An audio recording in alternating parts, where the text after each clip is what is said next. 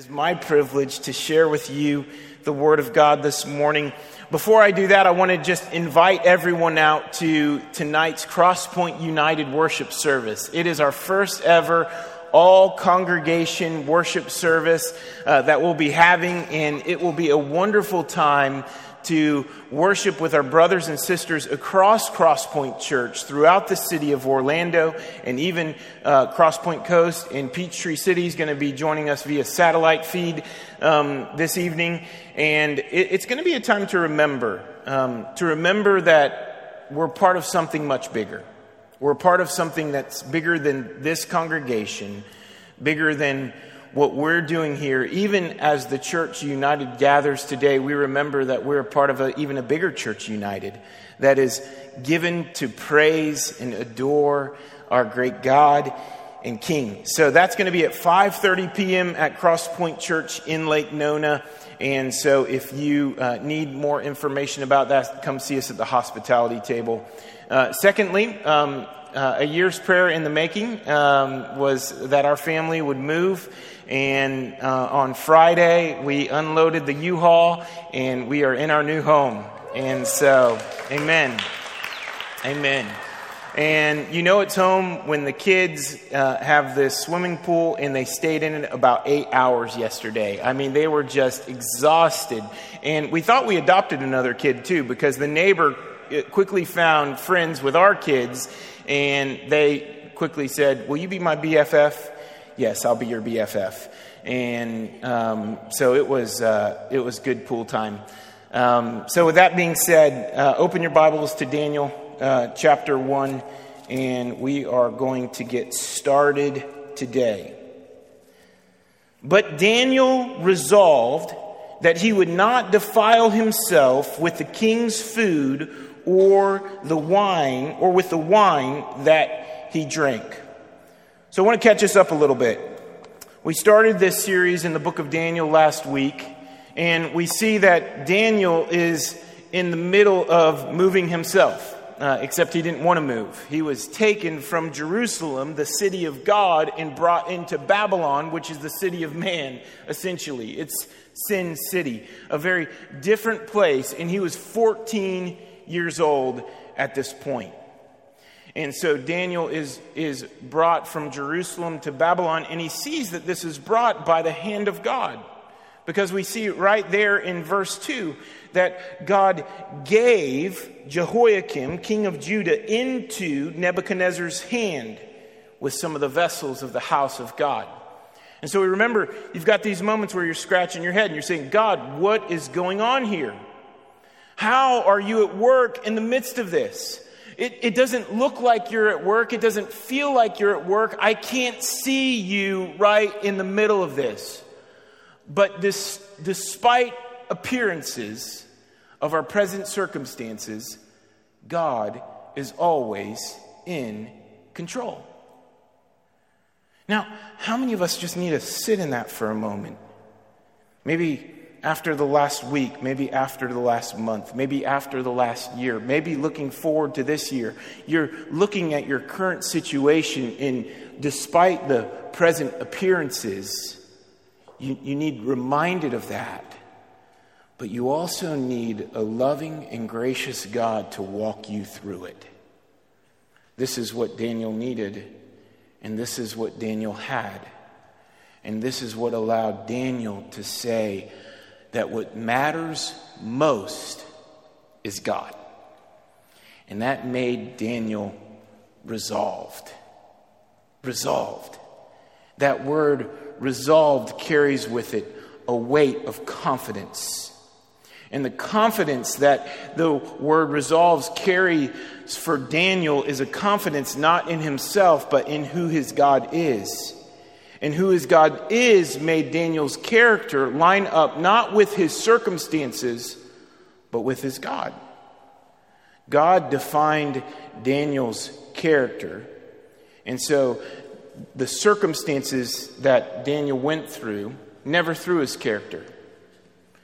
In other words, God defined Daniel's character, not his circumstances. Right? Some of us can go into different circumstances and look like a chameleon. We can be in one set of circumstances and we could put on this mask. And we could be on another set of circumstances and we could put on this mask. And depending on the situation that we're in, we could change. But what God is calling us to, like He called Daniel to, was a resolve. Because God never changes, He is calling us to put our hope and faith in the anchor of God's unmovable, unmovableness. That was, that was an interesting word to pick right there. So, um, his unmovableness, that God doesn't move. Like God moves. He's moving, He's changing things. He is working and orchestrating things according to His plan and His will, but God never moves. He is the same yesterday, today, and tomorrow. So that should give us a confidence, should give us a swagger, a pep in our step. And it's not according to our pride, but it's in according to what God has provided us in the gospel, which is our rock. It's the hope of redemption that's given to us already in Jesus Christ, but we will one day fully experience with Him in eternity. And it made Daniel resolved. There was a man, his name's Jonathan Edwards. He was a pastor during the Great Awakening some many years ago. And Daniel, or Jonathan Edwards, wrote 70 resolutions. And he was likely around 19 years old when he wrote these 70 resolutions. I'm not going to read you all 70 of them, I'm going to read you a few of them. And you'll see these resolutions and, and how they became the guiding point for Jonathan Edwards' life. Jonathan Edwards was far from a perfect person, but yet these resolutions were the resolve that anchored his life in the foundation of God as a 19 year old man that would cause him to live a faithful life for God all of his life. He says, resolved this is the first one. Resolved that I will do whatsoever I think to be most to God's glory, in my own good, profit and pleasure in the whole of my duration.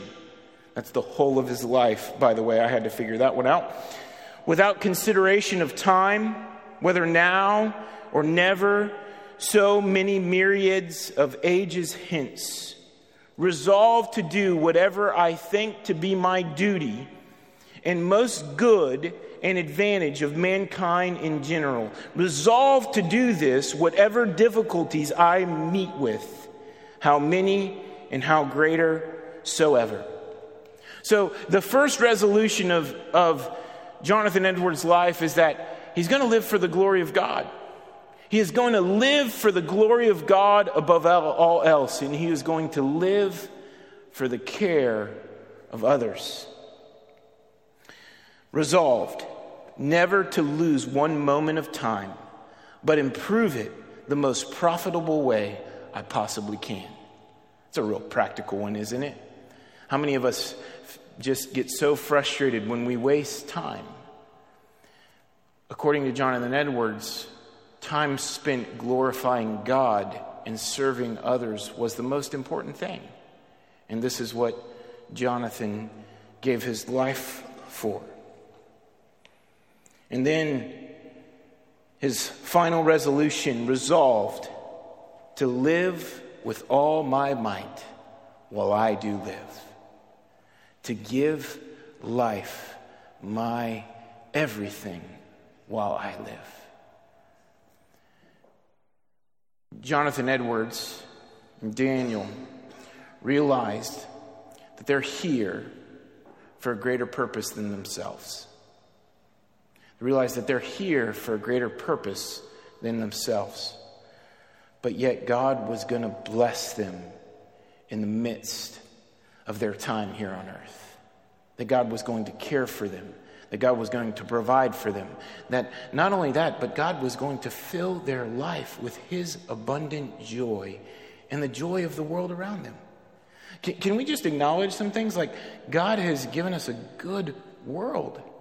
Now, it's a world that is in need of redemption, but the things that God has created, what God has put here, Here in Orlando, here in the world around us, there are sweet things that we are called to enjoy, but to enjoy them for the profit and pleasure of the glory of God. That we would glorify God and enjoy Him forever, and we would celebrate His grace in this earth as God has given it. So, the call to live for God is a call to enjoy what God has given you. It's a call to enjoy the world around you, but to do so in light of the world's need for redemption. And Daniel was resolved for the world's need of redemption. And so Daniel had one point that he was resolved on that he would not eat from the king's table. You notice that there's, there's three different things that Daniel could have picked a fight with, but he didn't. One thing. Daniel was taken from the University of Bible College in Jerusalem and he was brought into the University of Babylon. He didn't fight that. The reason why he was brought into the University of Babylon was to make him acceptable as a slave in the king's court as a prisoner of war. He was to be spiritually reprogrammed. reprogrammed. There was a new nationalism that Daniel would live for, and it was no longer Jerusalem, but it was King Nebuchadnezzar and Babylon. Daniel didn't say, No, don't put me in those classes. No, I can't be a part of that school. No, Daniel went and was educated.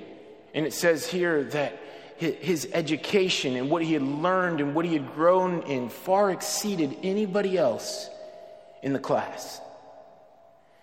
Daniel could have picked a fight with his name being changed. I mean, that's a pretty big deal. It's one thing to change your own name, but if somebody else says, you're going to change your name, no way. No way. But his name, which was his identity, his name meant God is my judge. And his, the name that was given to him, Belteshazzar, was a name that was given for a idol of worship in Babylon. He was the servant of an idol, according to his name. But Daniel's foundation, who his character was grounded in, was God. And that would never shake his true allegiance. And so Daniel didn't contend with that. But the one thing he contends with is the king's table. Why? Why the king's table? That's a, a really good question. In fact, um, a lot of people will try to give you the answers, and nobody's going to be able to give you a solid answer. And I am not going to be here and give you a solid answer, but I can give you some possibilities that allow us to see where the argument really was for Daniel to not eat from the king's table. During this time, when you ate from the king's table, it was a sign that the king was your provider that he was the good and benevolent master. And so to eat of the king's table was to depend upon the king. And so Daniel may have chosen not to eat from the king's table because he wanted to show his dependence not upon the king for his provision, for his food, for his sustenance, for his satisfaction, but upon God. The second option was that the meat or the food was sacrificed to idols.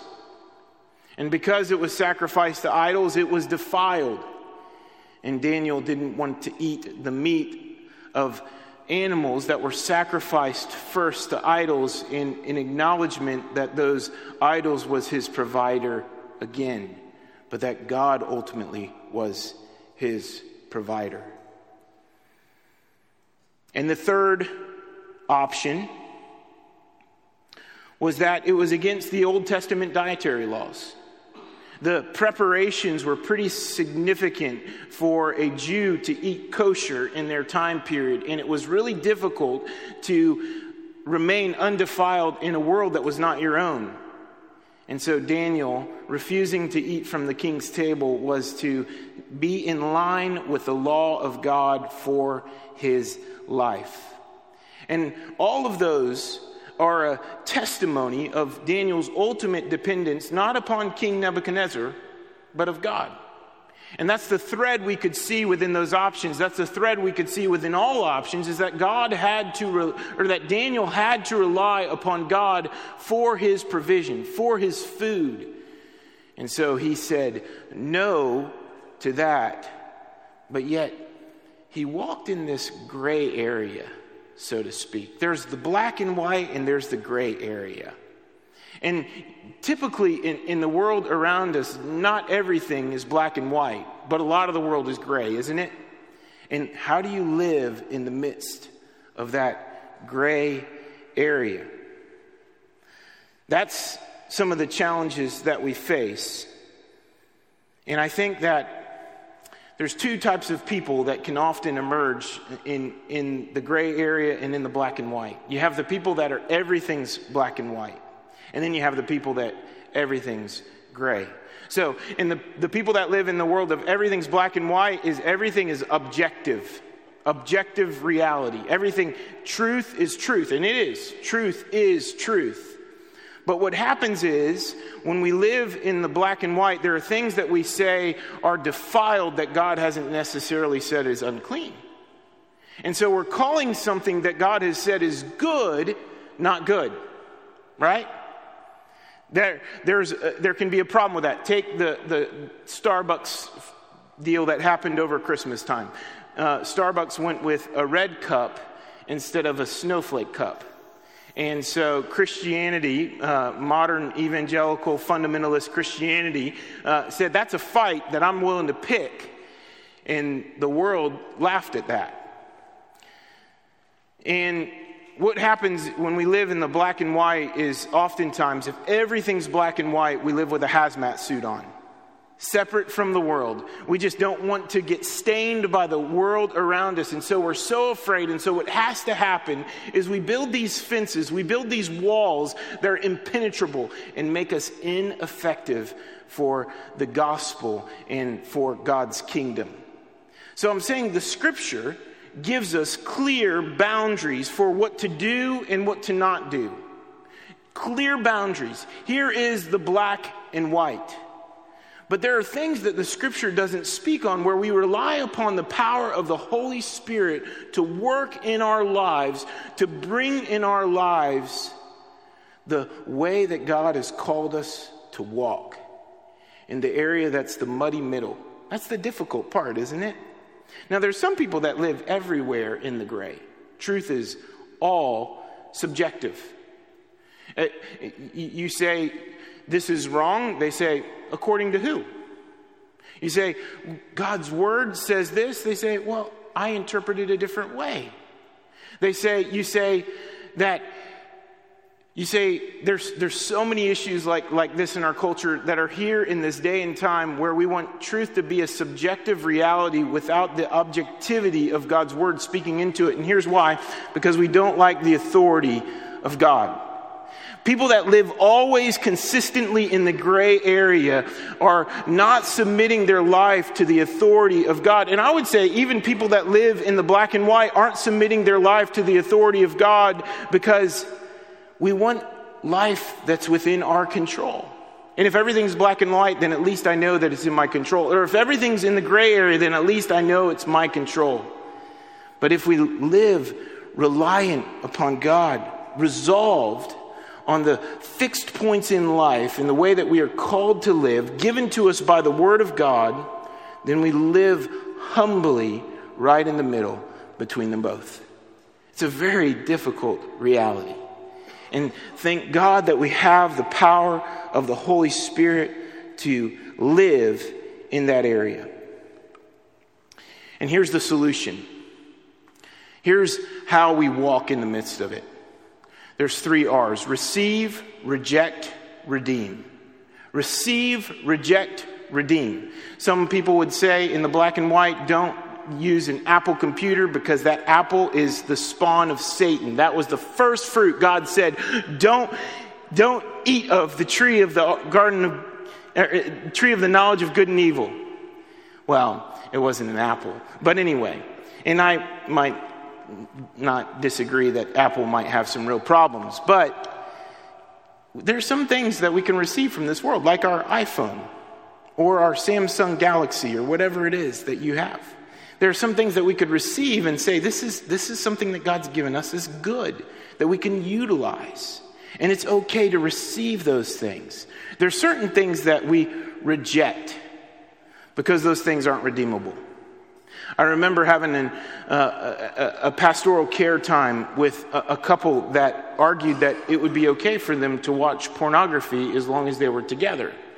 No, that is, that is something that you reject outright. Pornography in general is irredeemable. There's nothing that's good about it, there's nothing that can be redeemed in it. And so we reject certain things that the world around us tries to put upon us because those things will never bring glory to God. And then there's the things that we seek to redeem. There's the things that we seek to make new. There's things that we seek to see transformed to be used for the glory of God. Music, for example. Historically, in the church, the church has stood against music. But yet, the church has created some of the most amazing music in history. Art. Think about the paintings that we know of of Michelangelo and the beautiful paintings that he's created. And then we oftentimes refuse to work in that area of the arts or entertainment because we think that all of those things are bad. And so we walk around with a hazmat suit on, thinking that these things cannot impact our lives or they cannot bring redemption. But as a Christian, we're called to seek the redemption of the world around us.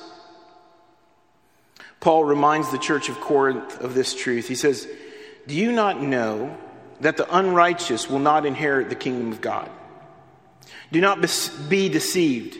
Neither the sexually immoral, nor idolaters, nor adulterers, nor men who practice homosexuality, nor thieves, nor greedy, nor drunkards, nor revilers, nor swindlers will inherit the kingdom of God. So, everybody here fits in one of those categories, right? Everybody does. What did God do for us? He redeemed us, He made us new. He made us holy and pure in the sight of our God and King. And he says in verse 11, And such were some of you, but you were washed, you were sanctified, you were justified in the name of the Lord Jesus Christ and by the Spirit of God. Paul says in Galatians 5:1, "For freedom Christ has set us free. Stand firm therefore and do not submit again to the yoke of slavery. For freedom, Christ has set us free. Stand firm so you're not dragged back into the yoke of slavery. Because if we think that everything fits in the category of being received, we will be dragged back in to the yoke of slavery.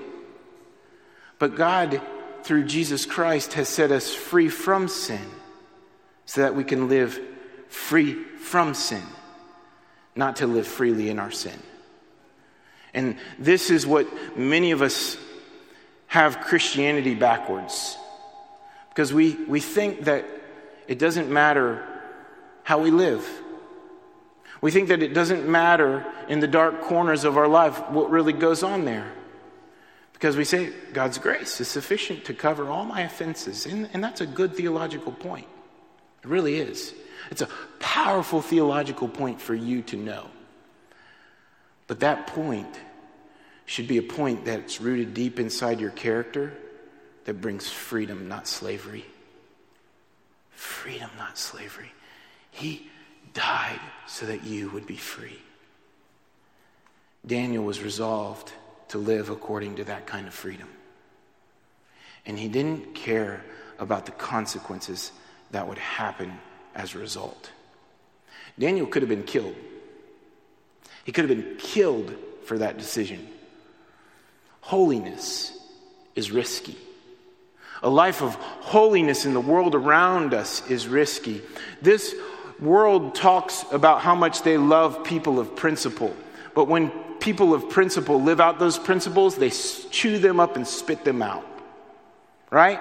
Maybe you've experienced that in some way. But yet, when we rely upon God, we say, what the world says around us doesn't matter.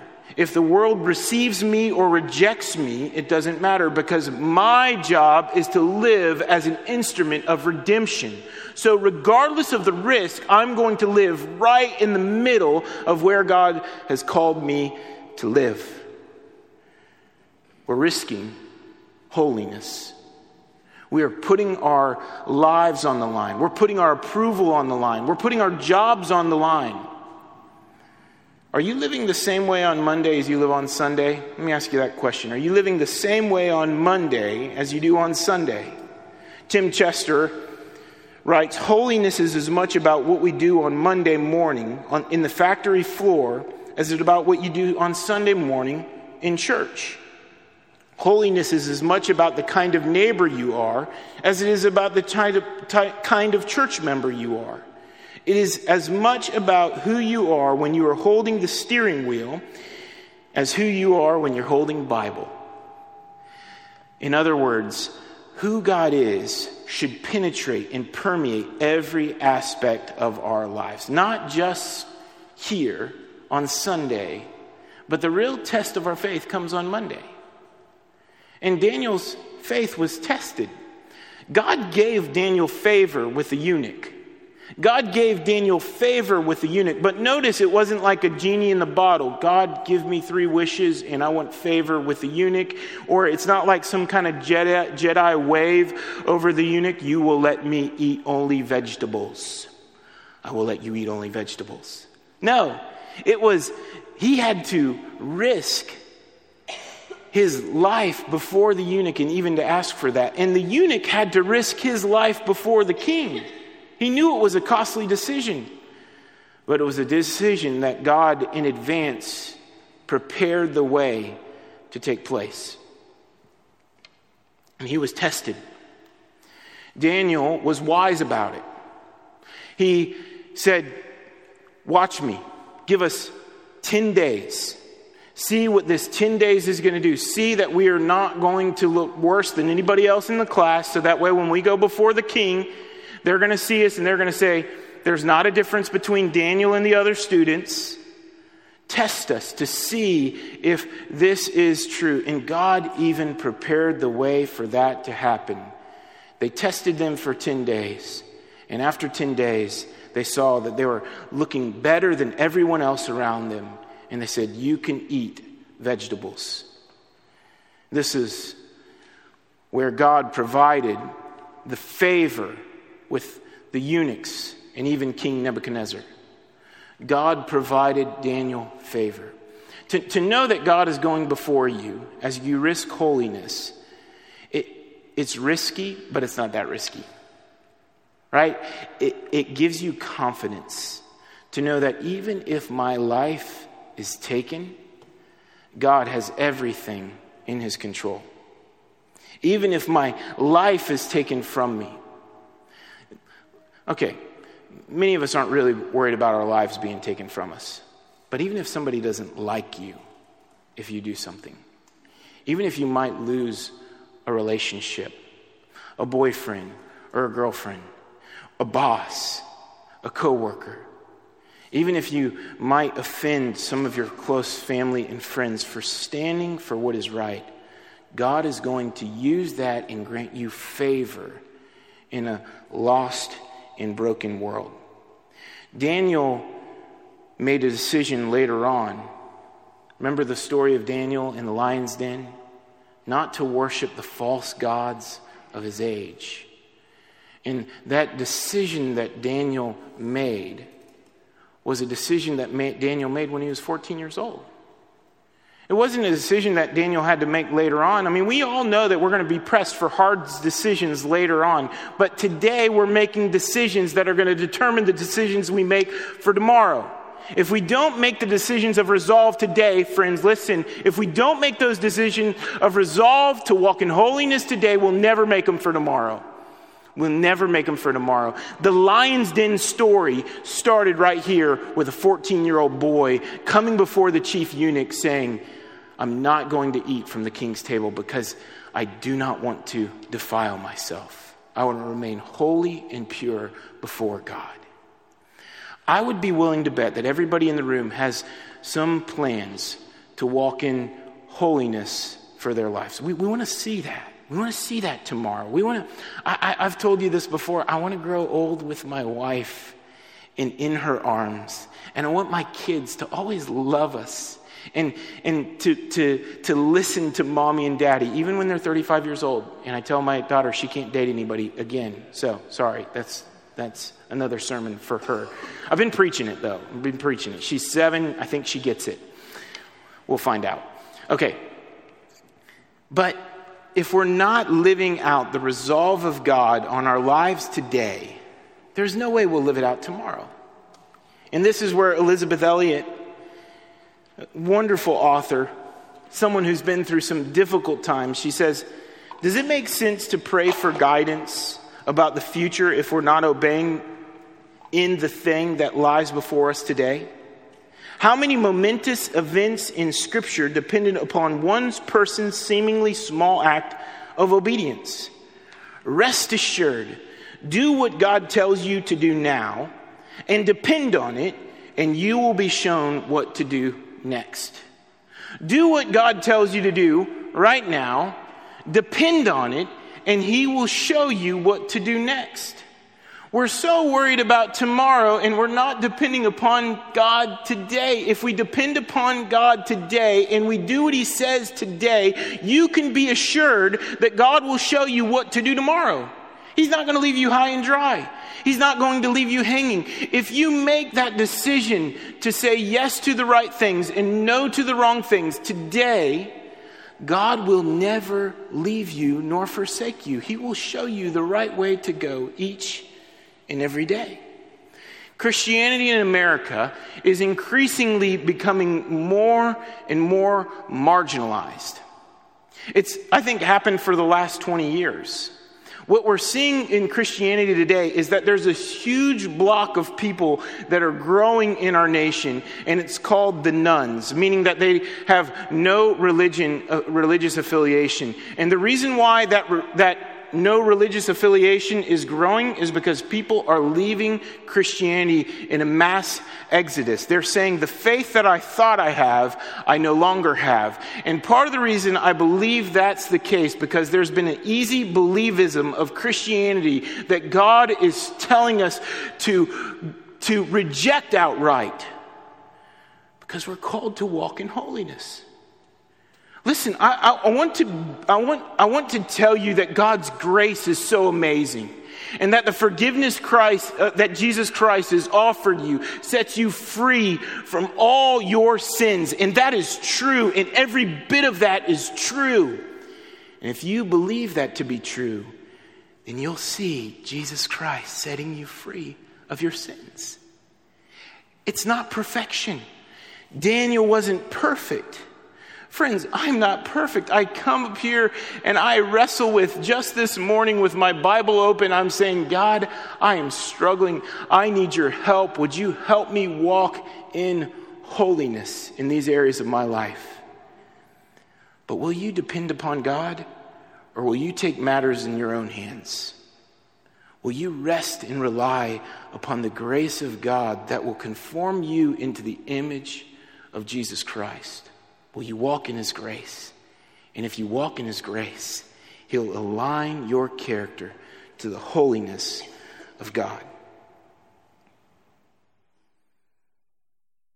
There is the risk of holiness and there's the reward of holiness. There's the risk of holiness and there's the reward of holiness. Anybody else a high risk, high reward type person in here? Anybody like make these investments, Randall? You, you are a high risk, high reward guy. I, I, I saw you jump off some of those some of those waterfalls before on Facebook. So yes, um, that was exhilarating. That's fun. Those are good times. Maybe it's an investment. it, it is the biggest risk that you'll ever take to follow Jesus Christ. Because this world outright doesn't want anything to do with him. But it, was the, it is the biggest reward that you'll ever experience. Because at the end of the day, you get God. You get God. You didn't deserve God, but you get God. Daniel's resolve was because Daniel's relationship. Daniel was resolved because Daniel had a relationship with the Most High King. He meant everything to Daniel. And to defile his God was to defile his life. It was to be a lesser person. And Daniel could not do it. And so Daniel was anchored at the bedrock of hope in who God was and what God would do for him. Notice that Daniel was taken care of. Verse 17. As for these four youths, God gave them learning and skill in all literature and wisdom. And Daniel had understanding in all visions and dreams. At the end of the time, when the king had commanded that they should be brought in, the chief of eunuchs brought them before King Nebuchadnezzar. And the king spoke with them, and among all of them, none, none was found like Daniel, Hananiah, Mishael, and Azariah. Therefore, they stood before the king. And in every matter of wisdom and understanding about the, which the king inquired of them, he found them ten times better than all the magicians and enchanters that were in all his kingdom. And Daniel was there until the first year of King Cyrus. Daniel's letting us in on something right there, that last verse. He survived the kings of his time because he was faithful to the mighty king. He survived the changing world of his time because he knew that it was God who was maneuvering and moving everything according to his will. Can, can we be faithful to a faithful God? and watch how God gives us perseverance. Watch how God takes, takes care of us. Watch how when we make these difficult decisions, God comes through in amazing ways. And it's really these, these minuscule, minimal decisions that we find that once we make, it's where God builds us for the big decisions that happen later on, and they're not so difficult because we know exactly the Lord's will for our life in the moment. We don't have to second guess it. Daniel knew that God wanted to use him in an amazing way to see his redemption take place in the people of Babylon. And God used Daniel towards that end. The reward of holiness is that we are rewarded with God Himself, but the reward of holiness is that we seek the redemption of others. Listen, Babylon was, was a, a very bad place, it was a dark place. They took the, the monuments of God from Jerusalem and they brought them into Babylon and they brought them before the idols in order to masquerade or, or, or, or have a parade of whose God is better. And Daniel showed by his faithfulness that God is stronger and higher and better. The world around us is in need of redemption because the world around us is under the judgment of the mighty God and King. That's what you see from Nebuchadnezzar. You see that Nebuchadnezzar made these moves, but God orchestrated these moves according to his plan and purpose, and God does so with us today.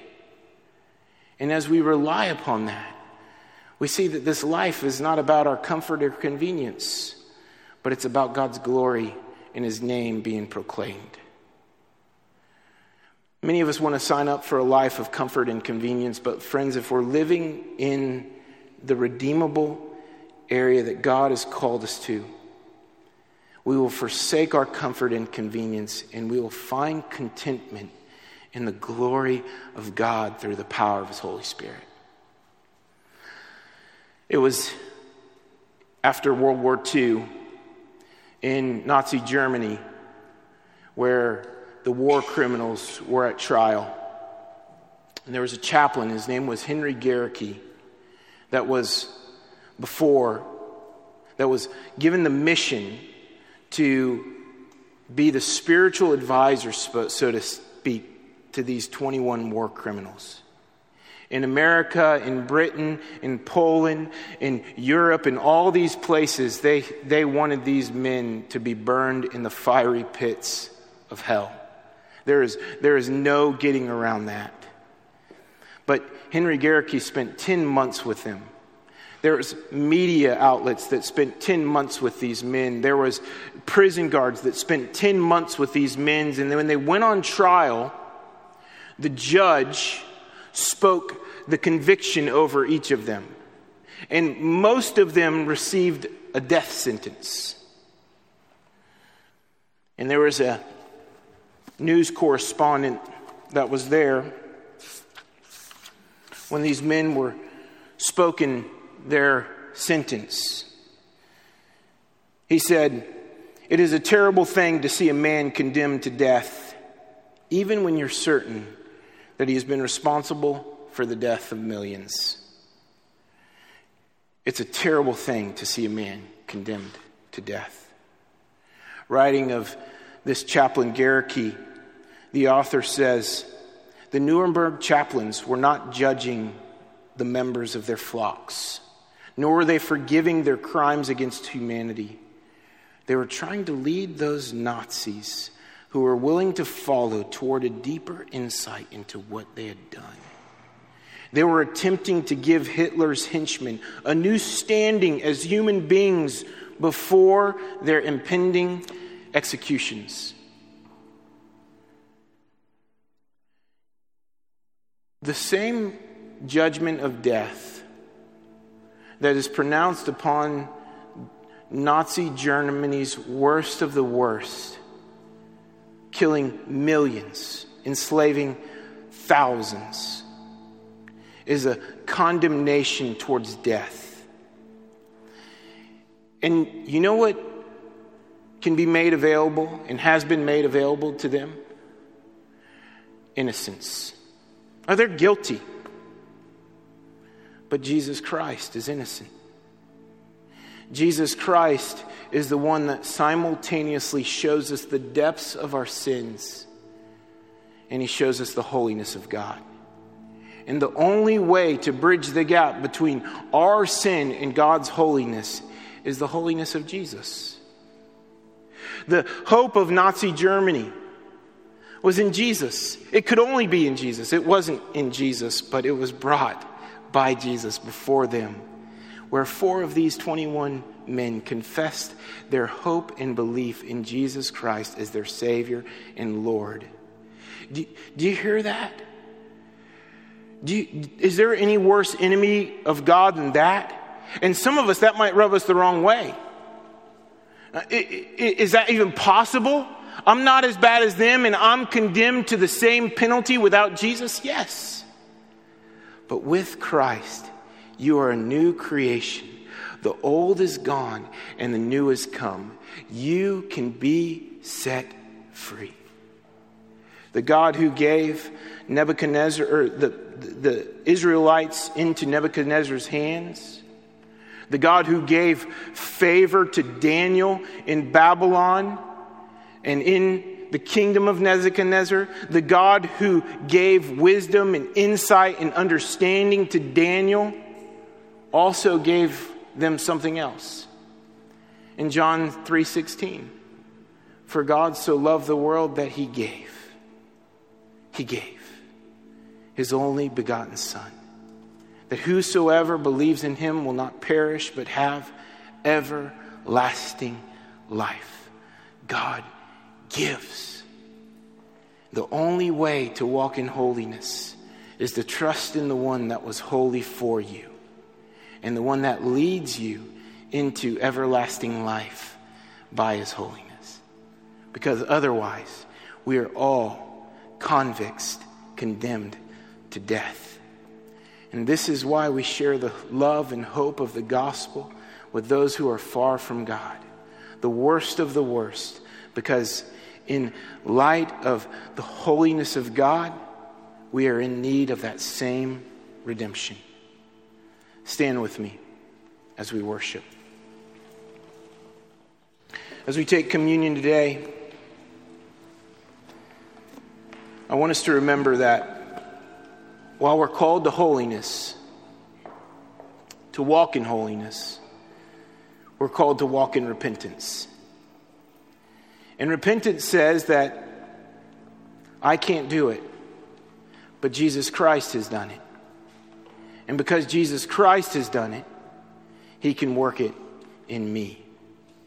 And so today, coming to the table is not saying that you have it all together. It's saying that you trust in the one that is putting it all together for you right now. And that your desire is to walk in Him and to say yes to the right things and no to the wrong things. And it starts with Jesus. I invite you to Jesus Christ as your forgiver, leader, and Lord. Let's pray. God, I thank you so much for the opportunity to come to this communion table and realize that your body was broken and your blood was shed. And that God, like Daniel, we need your favor. Unless you come through, we're through. God, we need the power of your Holy Spirit to enable us to, to live this life of holiness, driven from your word driven from the truth of who you are, to establish those fixed points in our lives that allow us to live a life that's grounded and rooted in you. So, Jesus, right now, would you fill up in our hearts what is lacking? And then would you give us more of yourself that is fuel for us to connect Sunday to Monday to live every life, every day of our lives for your kingdom and glory. And it's in Jesus' name the church says, Amen.